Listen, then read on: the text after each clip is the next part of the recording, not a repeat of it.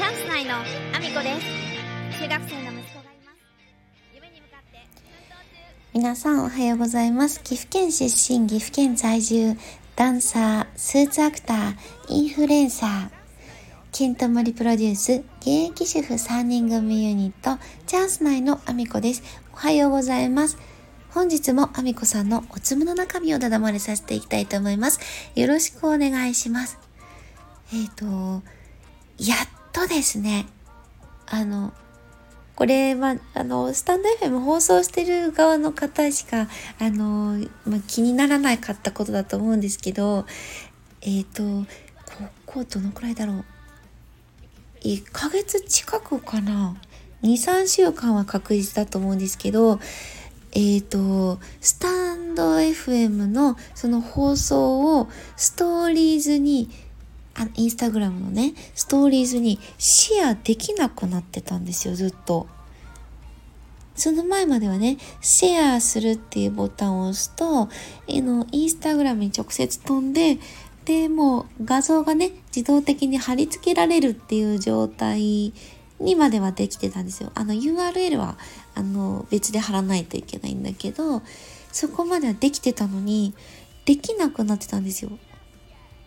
まあ、他のあのアプリでも同時に起こってたから多分インスタグラムの方がなんか変わったんですかねいろいろ。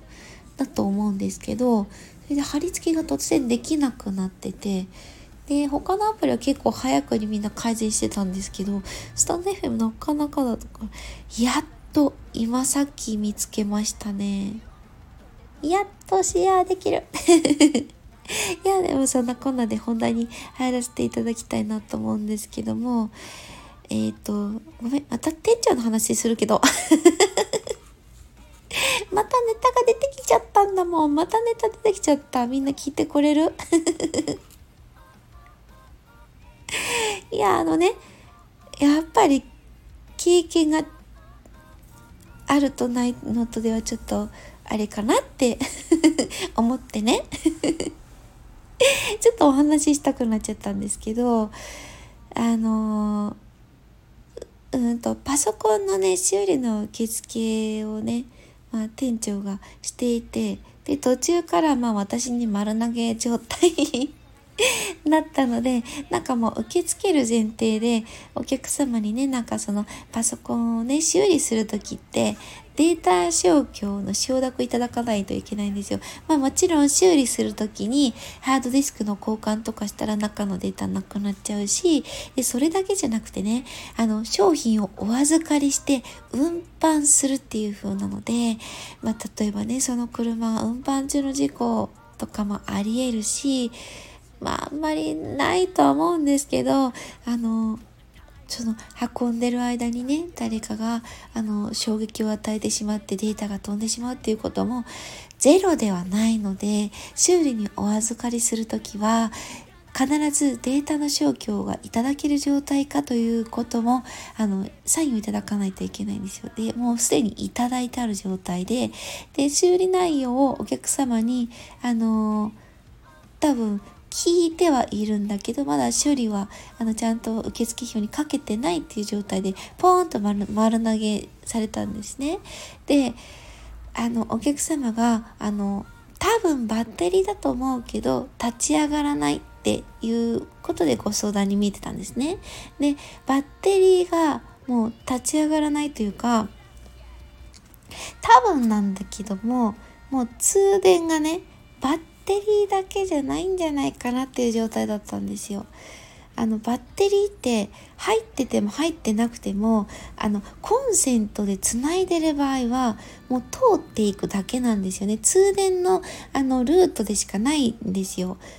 でそのコンセントからね抜いちゃってて充電してない状態だったらバッテリーの駆動になるんだけどもあのもうコンセントにつないでる状態でも電源が落ちるっていうことは多分バッテリーだけの問題じゃない可能性の方が高いんですよね。もう起動しない時点でもう電源が落ちる理由が他にもありそうな感じに私はすぐ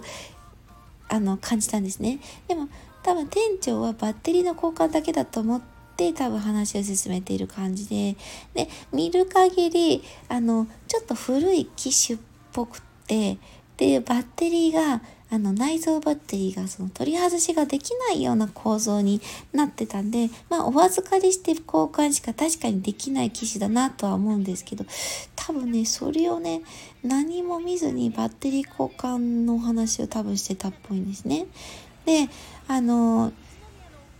まあ、今私が話した中で多分あの修理の受付とか修理関係のことやってる人だったらあれ？でも古いんだよね古いんだったらまず買い替え前提でお話ししないって多分思うと思うんですよね。これが多分経験の差じゃないかなと思ったんですけど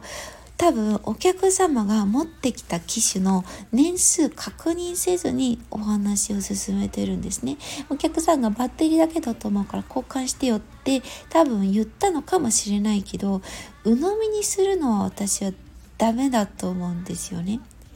でそもそもあのパソコンってあの皆さんが思ってる以上に寿命が短いんですよ。でなんでかっていうと5年ぐらい経ってくると、まあ、ハードディスクの動きがもちろん遅くなるし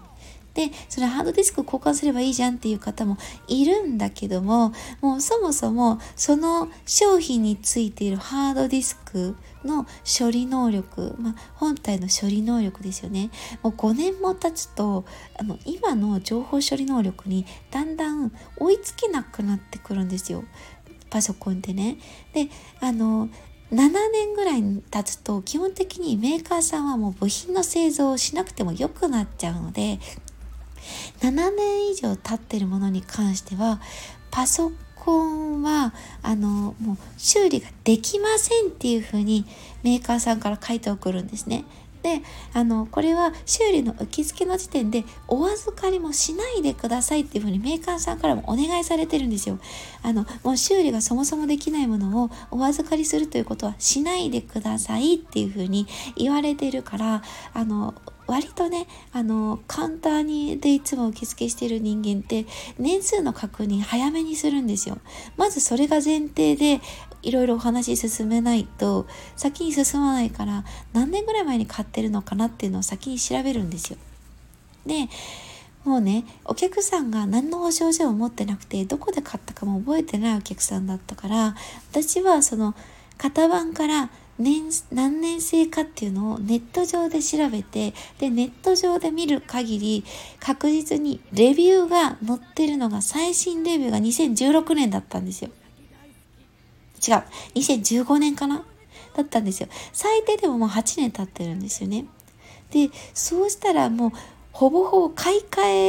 えベースでお話ししないといけなかったのに、お話がされてなくって、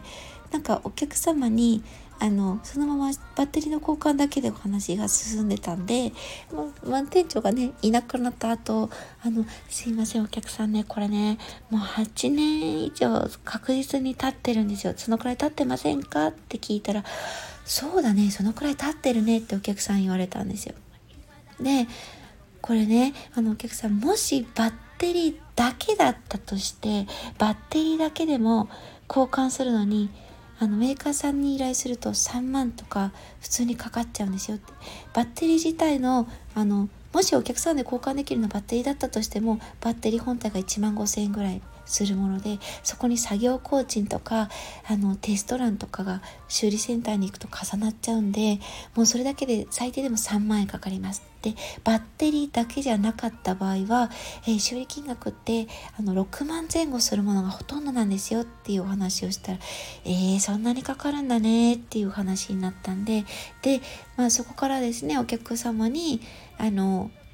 修理をするともし修理ができたとしてもそのくらい金額がかかるんだけどもし直せたとしてももう7年8年経ってるものって今の情報処理能力に追いつけないから直したところでものすごく駆動が遅いしでさらにはあのこれからどんどん変わっていくのにあの対応ができないだけじゃなくて本体も劣化がね全体的に起こってるのでこの商品に6万7万かけるよりは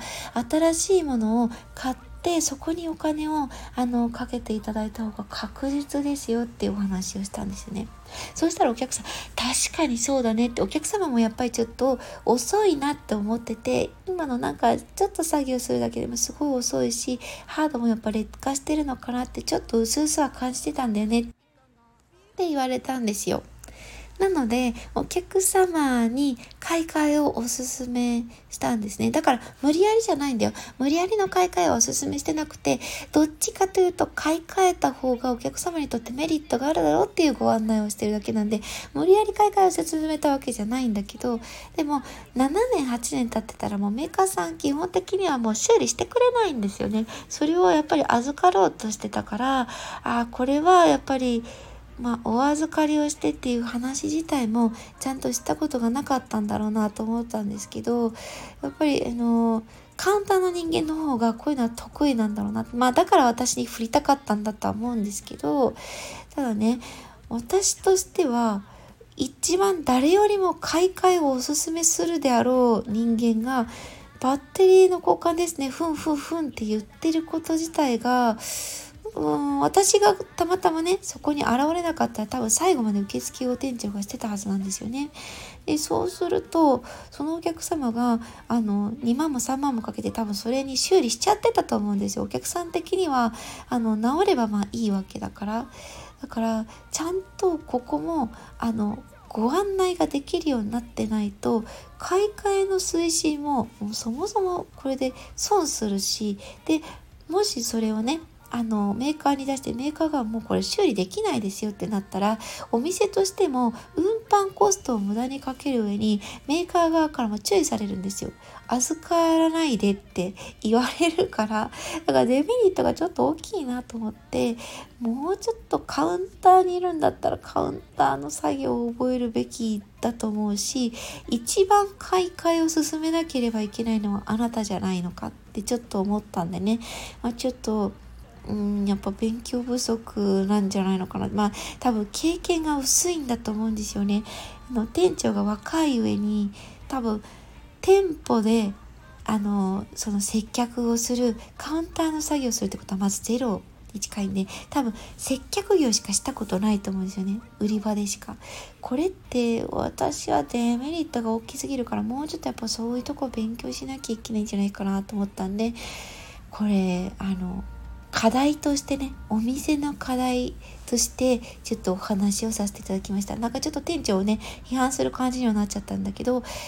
売れるだけの店長がこう上に上がってしまうっていうことのデメリットをすごく感じるのでこの今の店長だけじゃなくてね他の店長とかその役職の子に対しても感じるんですよ。カウンターの経験が少なすぎてカウンターからお客様の買い替えを促進できるものっていっぱいあるからそれはね今私は全然教えるじゃないよ。お客様にとってもお店側にとっても明らかにメリットがあるのはこっちだと思ったから進めたんだけどそうじゃなくても買い替え推進につながることってカウンターの業務からもあるからこれはあの売るだけの人間だったとしても覚えるべきなんじゃないのかなっていうふうにちょっと思ってったのでお話ししてお店の課題として話してますのであの、まあ、ただただ店長ディスったわけでもないんだよっていうお話でした、えー、そんなこんなで私の SNS のフォローをよろしくお願いします、えー、Twitter、TikTok、Instagram、YouTube、 note、えー、それから、え、 stand.fm だけではなく Voicy でも放送させていただいてます。放送内容別々になりますので、え、興味のある方はぜひアカウントなくてもアプリなくても聞けるので、えー、私のインスタグラムや、えー、ツイッターの更新情報から、えー、お話を聞いていただけると嬉しいです。今日は長くなってしまってすいません。いつも長くなっちゃうからすいません。そんなこんなで今日も一日ご安全にいってらっしゃい。